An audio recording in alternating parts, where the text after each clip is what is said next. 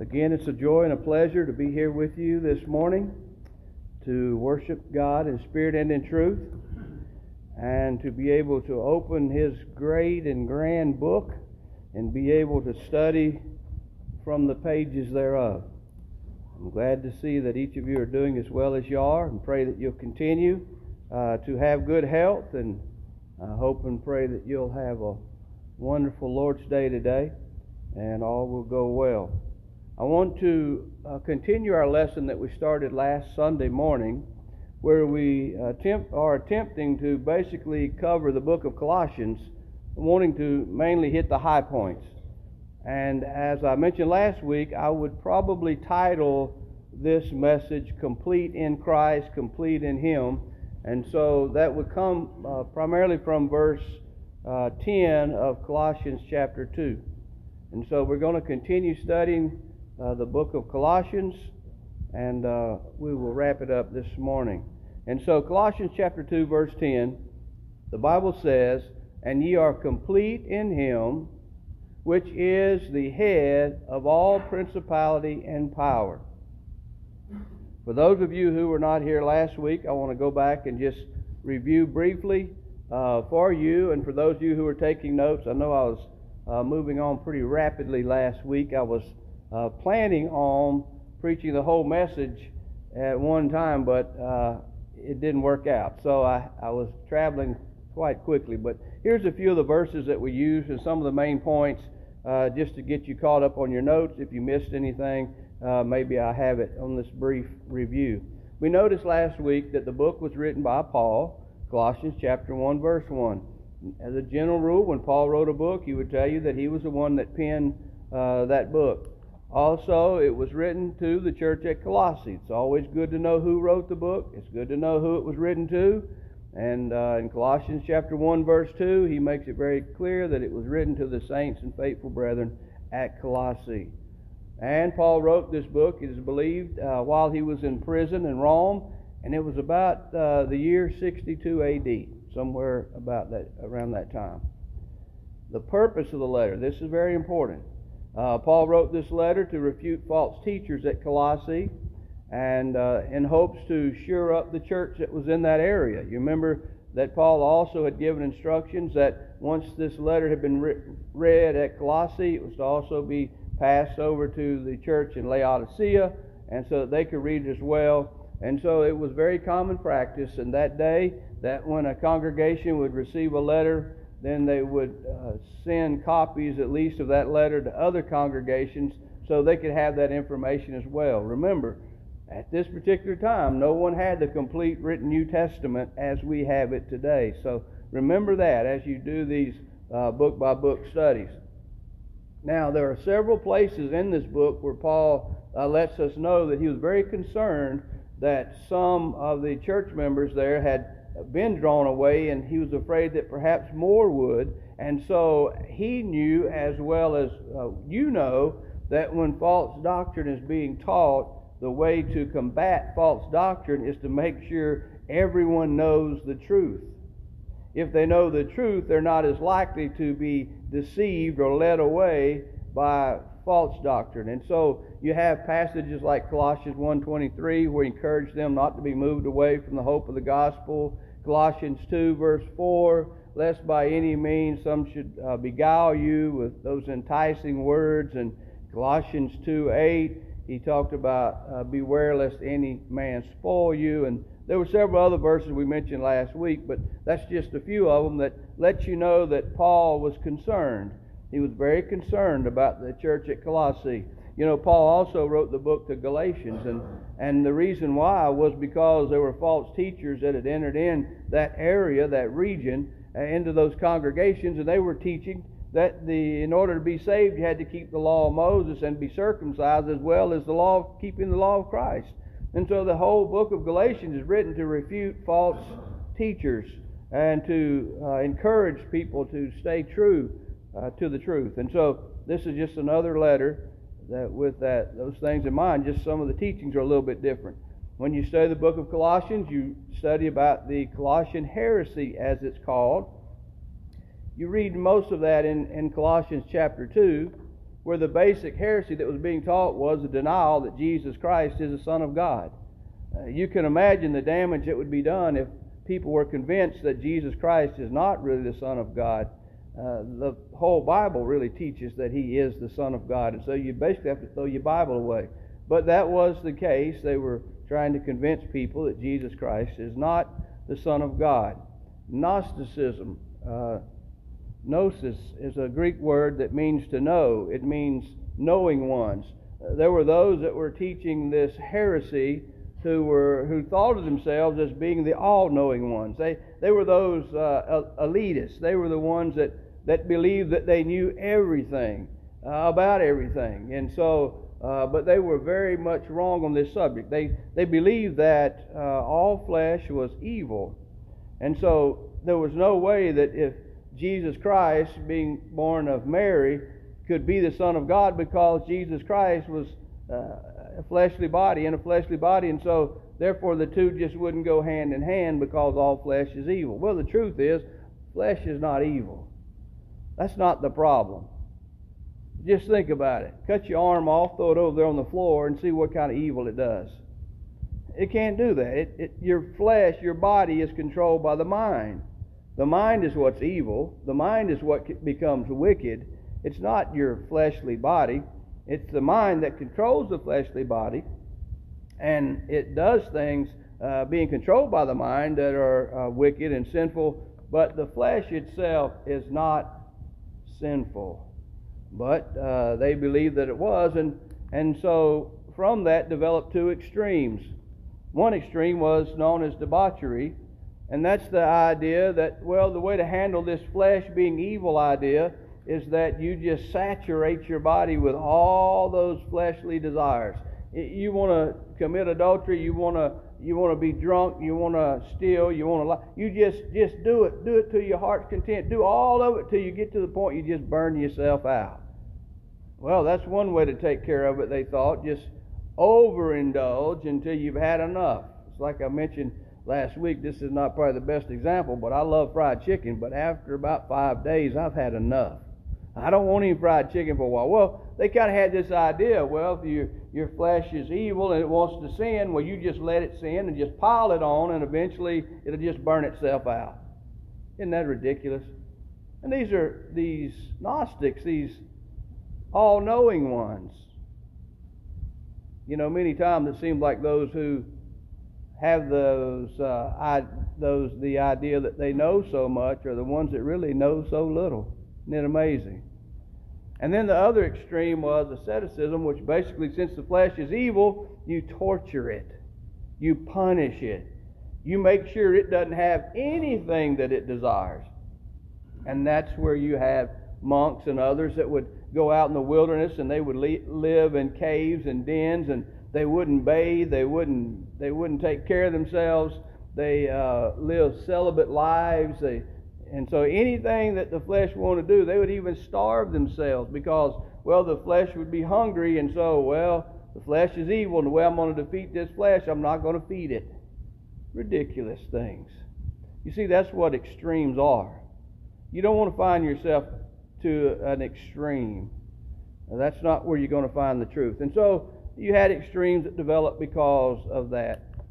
And so Paul is going to deal with that. Of course, they also, in that, mix some Judaism. They they mix some of their own uh, man-made traditions, and it was just a hodgepodge of false doctrine combined together uh, to come up with the, the things that they were being taught uh, at Colossae by some of these false teachers and also others in the area. So naturally, if the number one heresy was that Jesus Christ is not the Son of God, if Paul's going to refute that, he's going to point out very clearly that Jesus Christ is God, which he does.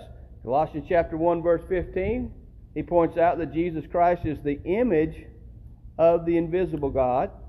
Also in 15 he points out that Jesus Christ is the firstborn of every creation. And he points out in verse 16 of Colossians chapter 1 that Jesus created all things. Now, how could he create all things and not be God. We can't create anything, only God can. And so Jesus created all things. And then in Colossians 1:16, Paul makes the point that he created all things for himself. That can't be said of any man. First of all, we can't create, create anything like that. And then we couldn't create things for ourselves. Jesus Christ did. In Colossians chapter 1 verse 17, Paul says that he was before all things. Why? Because he's God. He's eternal. He's he's always been. There's never been a time when Jesus Christ didn't exist. He didn't exist as Jesus Christ. In John 1 1, he existed as the Word. He was still the second person the Godhead. So he has always existed because he's deity. There's never been a time when he has not existed. He was before all things, and he is the reason all things consist. Even today, Colossians 1.17. Colossians 1.18, Paul points out that he, that's Christ, is the head of the body, the church. No man is the head of the church of Christ, but Christ. No man's qualified. He is the beginning, Colossians 1:18, and he is the firstborn from the dead, Colossians 1:18.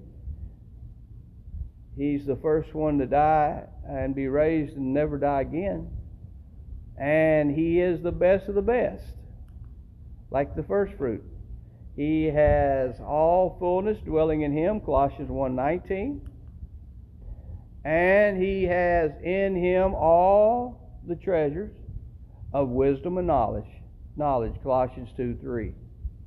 Paul also points out that Christ has dwelling in him all the fullness of the Godhead. Notice this bodily. He had been made a flesh and blood body by God for him to tabernacle in and he was all, not some, of the fullness of the Godhead. So you have all the fullness of the Godhead in a human body. That, without a doubt, proves that Jesus Christ is the Son of God. He's deity. He also was the one who took the old law out of the way, Colossians 2:14. You remember many had tried to live the old law and to keep it perfectly, but none was able to to keep it flawlessly, but Jesus Christ did. And in order for that law to be completed and to be to serve its purpose and to be nailed to the cross, someone had to keep it perfectly.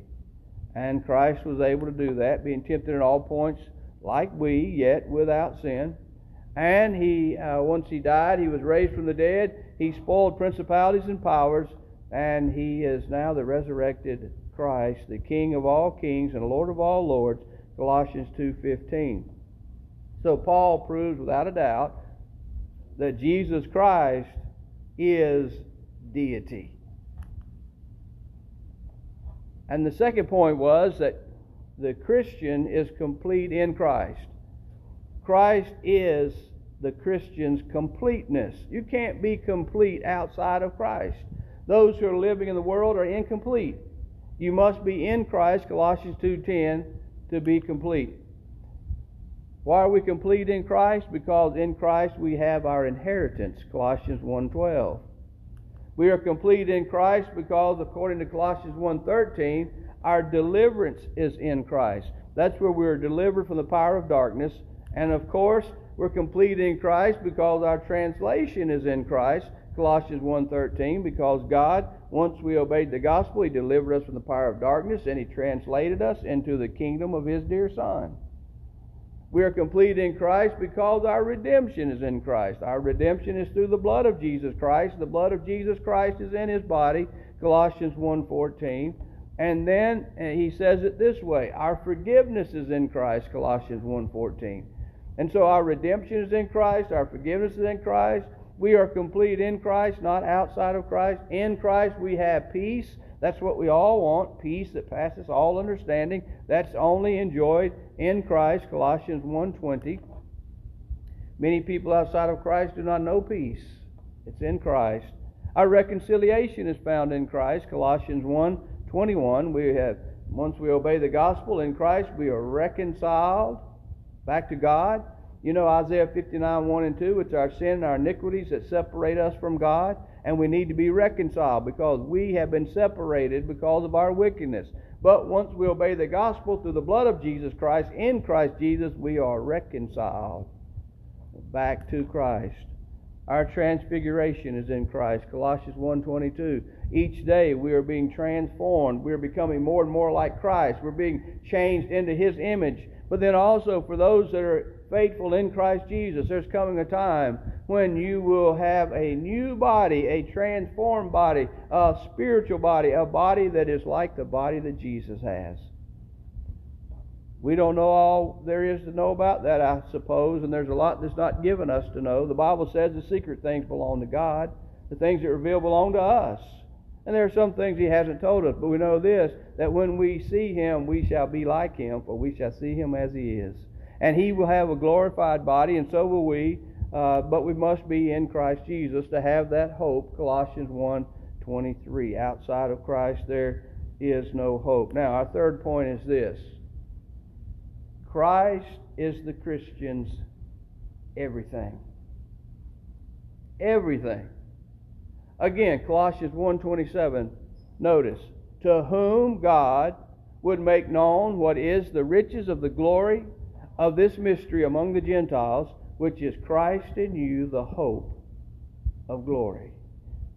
Christ in you is the hope of glory. There is no hope, no hope outside of Christ. Probably two of the saddest words that the mortal ear can hear put together.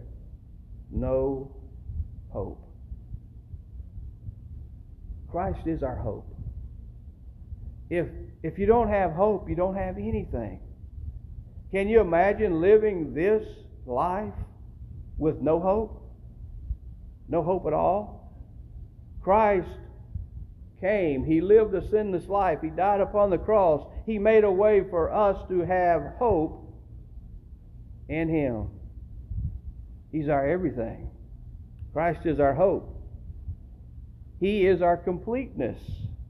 As we've already mentioned several times, we are not complete outside of Christ. Colossians 2:10, and ye are complete in him, which is ahead of all principalities and power. You're incomplete outside of him. He's got to be your everything. He's your hope. He's your completeness. He has your life.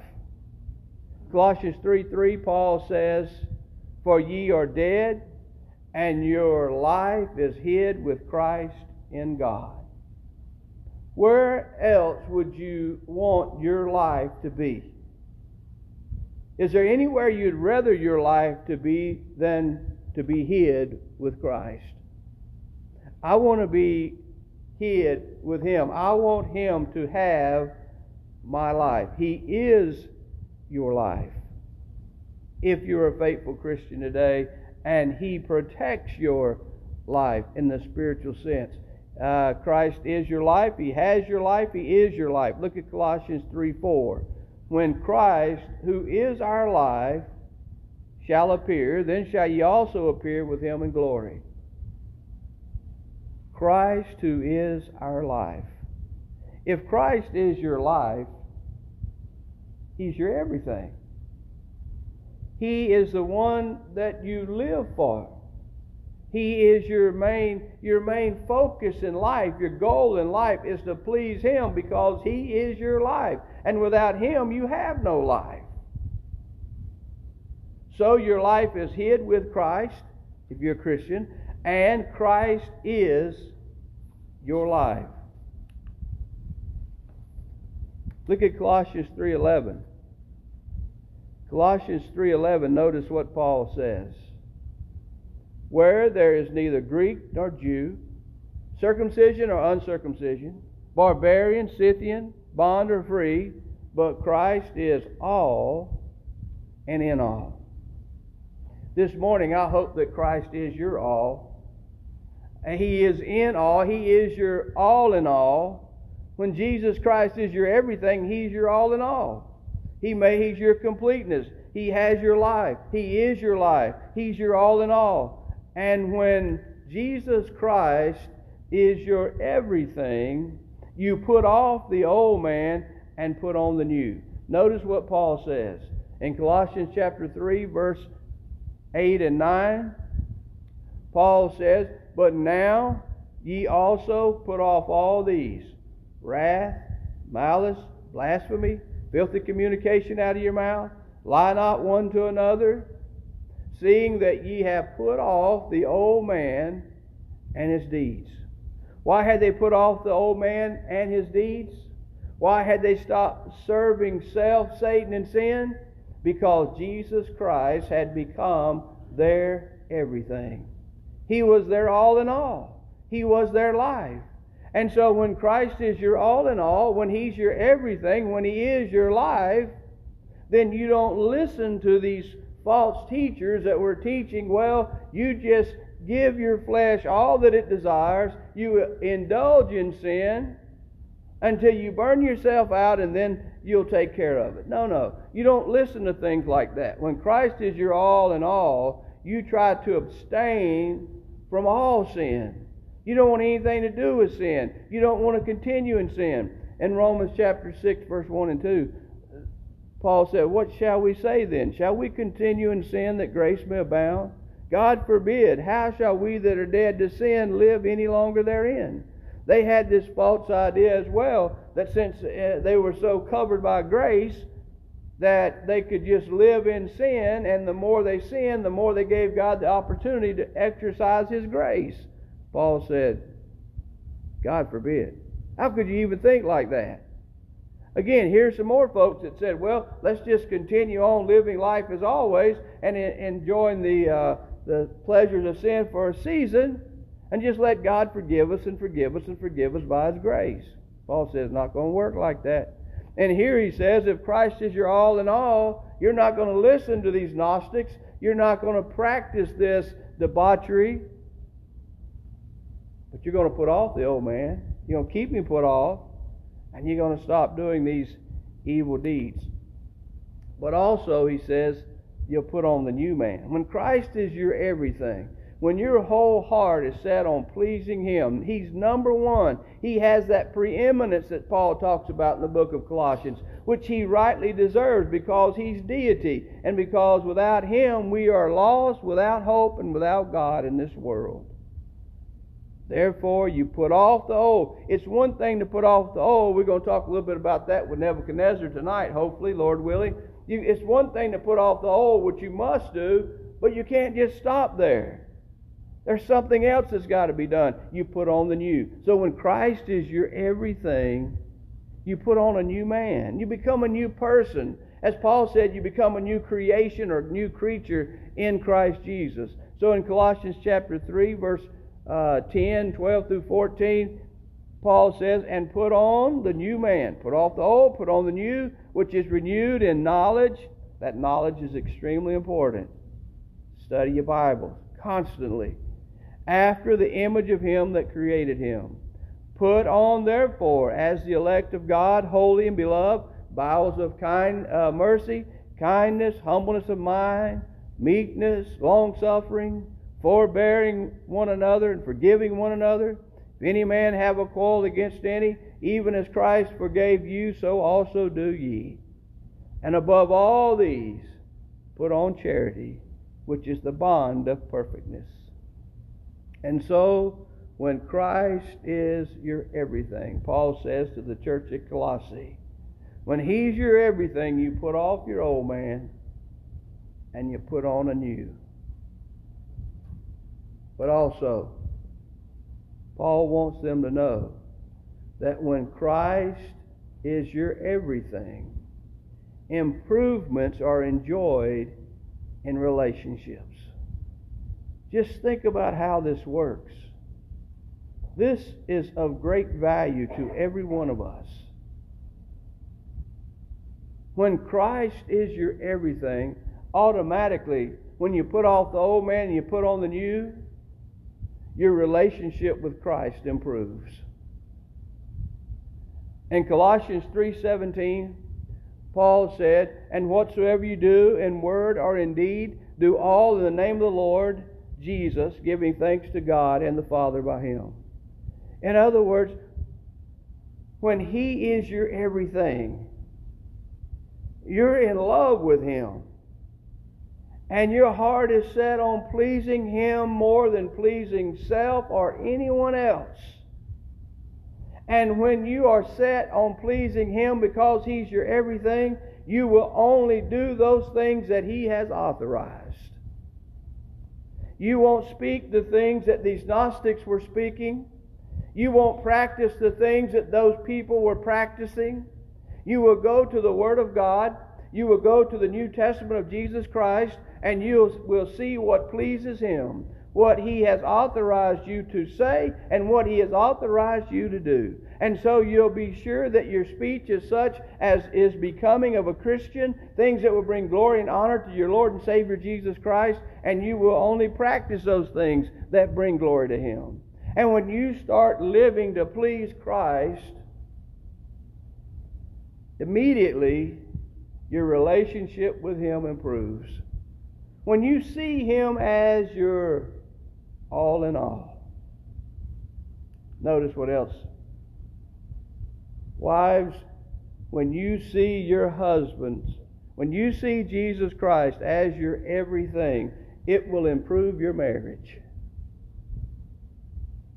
Your relationship with your husband will improve when you see Jesus Christ, not your husband, but when you see Jesus Christ as your everything.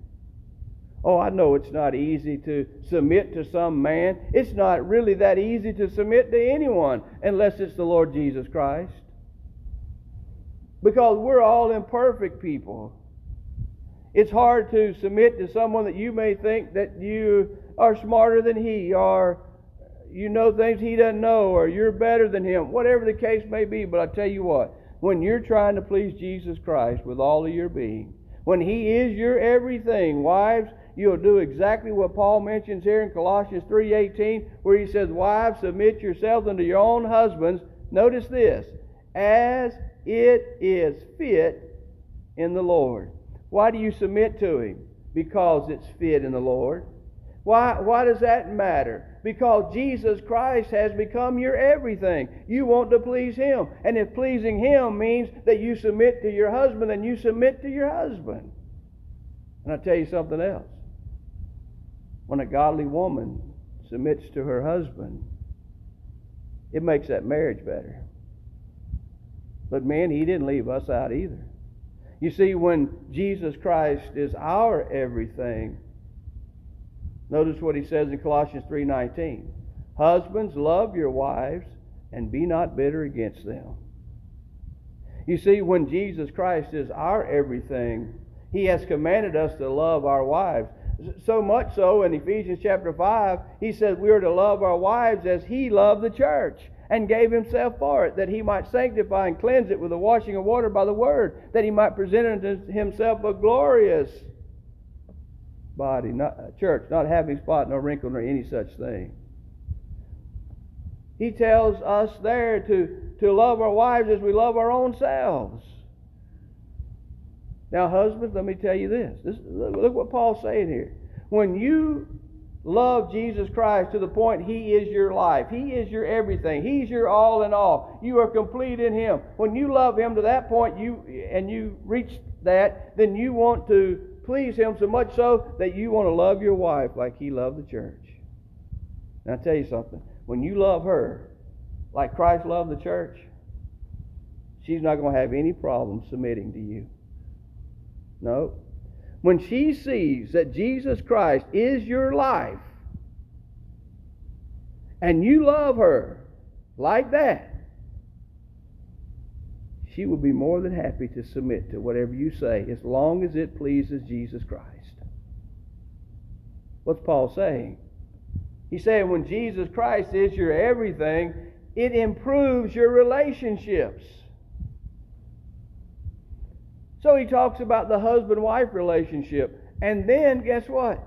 He moves to the children. Listen, children. Colossians chapter 3, verse 20. When Jesus Christ is your everything, you'll obey your parents. It's just that simple. Children, obey your parents in the Lord. Why? For this is well pleasing uh, of your parents in all things for this is well pleasing unto the Lord. Why? Why do you want to obey your parents and everything? Because it pleases the Lord. And the Lord is your all in all. He's your everything. He He's your life. You want to please Him more than anything else in this world. And it pleases Him when you obey your parents. Now, if you have children that are like that, and those children love the Lord so much so that they want to please the Lord, they also obey you. Isn't that wonderful? You see how just that alone makes that child parent relationship so nice? Because you know when that child leaves your home that that child has its number one focus on pleasing Jesus Christ. Not you, not dad, but Jesus Christ. And that child knows that Jesus sees everything.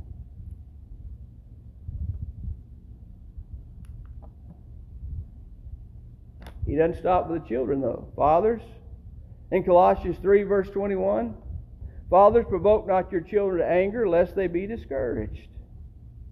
Listen, when fathers, when you have Jesus Christ as your everything, He's your all in all, you will pay close attention to how you treat and train your children. You'll be careful not to provoke them to anger. When you do that, you can discourage them. You can break their little spirits. You can cause them great grief and trouble, and you as well in the long run.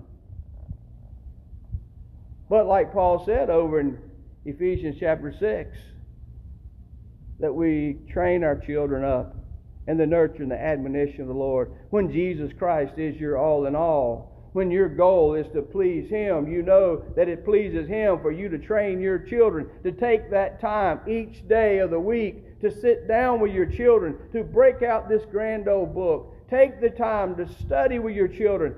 Teach them the Word of God. Take their little hands every time you sit down at the table and you pray. You give thanks for everything you eat. You talk to them all the time during the day about the Lord Jesus Christ. Spend time with your children. Love your children. Train your children. And you'll do that when you realize that that pleases God and Christ is your all in all. He even talks about the servants. In that day, they still had slaves. And of course, they had masters. And so he says to them, and some of them were members of the church. In Colossians 3, verse 22 through 24, he says, Servants, obey in all things your masters according to the flesh, not with eye service as man pleasers, but in singleness of heart. Look at this, fearing God. And whatsoever you do, do it heartily, notice, as to the Lord and not unto men, knowing that the Lord, that uh, knowing that of the Lord ye shall receive the reward of the inheritance for ye serve the Lord Christ. I wouldn't want to be a slave. I don't guess anybody would really want to be a slave. But you know how you are able to endure? You may even have a master that does not like you. He, he may not be nice to you. He may be ugly. He may be unkind. He may uh, mistreat you. But you know how you going how you would serve that master? You would serve him with Jesus Christ in view. Because he's told me to.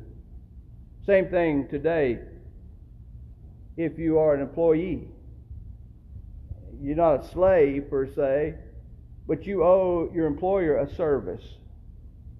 And you don't just give that service when the boss comes around, because you're serving him the way that you would serve the Lord Jesus Christ if he was your master, if he was your boss. And so naturally, when Jesus Christ is your everything and you serve your employer, or if you were a slave, you serve your master as though you were serving the Lord Jesus Christ, that relationship would have to get some better, wouldn't it? And so then he talks to the masters. In Colossians 4, verse 1, he says, Masters, give unto your servants that which is just and equal, knowing that ye also have a master in heaven. When that master has Jesus Christ as his everything, he's not going to mistreat his servants. No, he's going to give them what's just and fair because Jesus Christ is his all in all. You can take all your relationships, and I promise you, when Jesus Christ is your everything, your relationship will get better unless it's with someone who is an ungodly, rebellious person that hates God. That's why Paul said, it, live peaceably with all men as much as is possible. It's not always possible. But relationships are improved when Jesus Christ becomes our everything. So then, Paul says, if you've been buried and raised with Christ, you have been forgiven of all your sins. Those folks needed to hear that to combat the false teachings that they were receiving. In Colossians chapter 2, verse 12 and 13, Paul said, Buried with him in baptism, wherein also you are risen with him through the faith of the operation of God who has raised him from the dead, and you being dead in your sins and uh, and the uncircumcision of your flesh hath he quickened together with him, having forgiven you all trespasses. Basically, what he's saying is this when you buried with him in baptism, and when you as Christians were buried with him in baptism, God performed an operation. He circumcised you. In other words, He cut off that old man of sin so that you could do as Paul said in Colossians 3 you could put on the new man.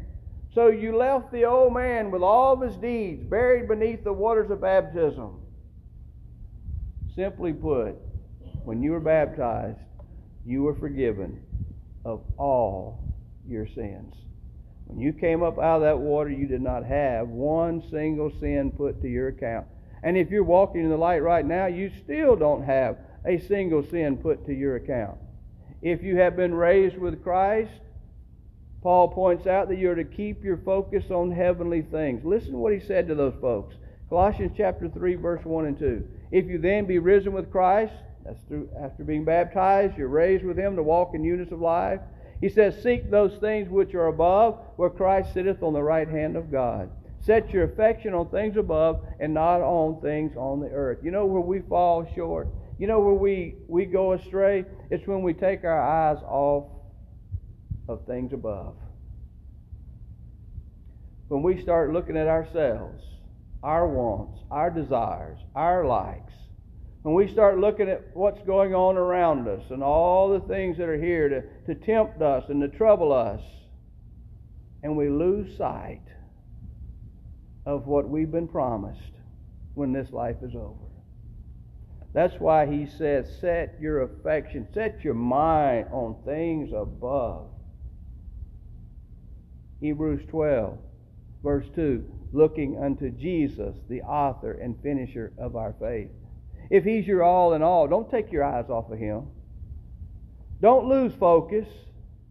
Don't get focused on things on this earth because you'll lose your focus on Jesus. Man is complete in Christ, not in Judaism, not in Greek philosophy, not in traditions of men, Gnosticism, asceticism, atheism, worshiping of angels, Catholicism, denominationalism, humanism, or anything else. We're only complete in Christ Jesus. You can't find it anywhere else. Do not let anyone deceive you and lead you away from Christ, as was be done to some of those at Colossae and, and Laodicea and other places in the first century. Don't be led away from his gospel and he will present you one day holy, unblameable, and unreprovable, as Paul says in Colossians chapter 1, verse 22 and 23, where he says, In the body of his flesh, through death, to present you holy and unblameable and unreprovable in his sight. If, notice this, big word, two letters, if ye continue in the faith. What these uh, heretics were teaching was not the faith.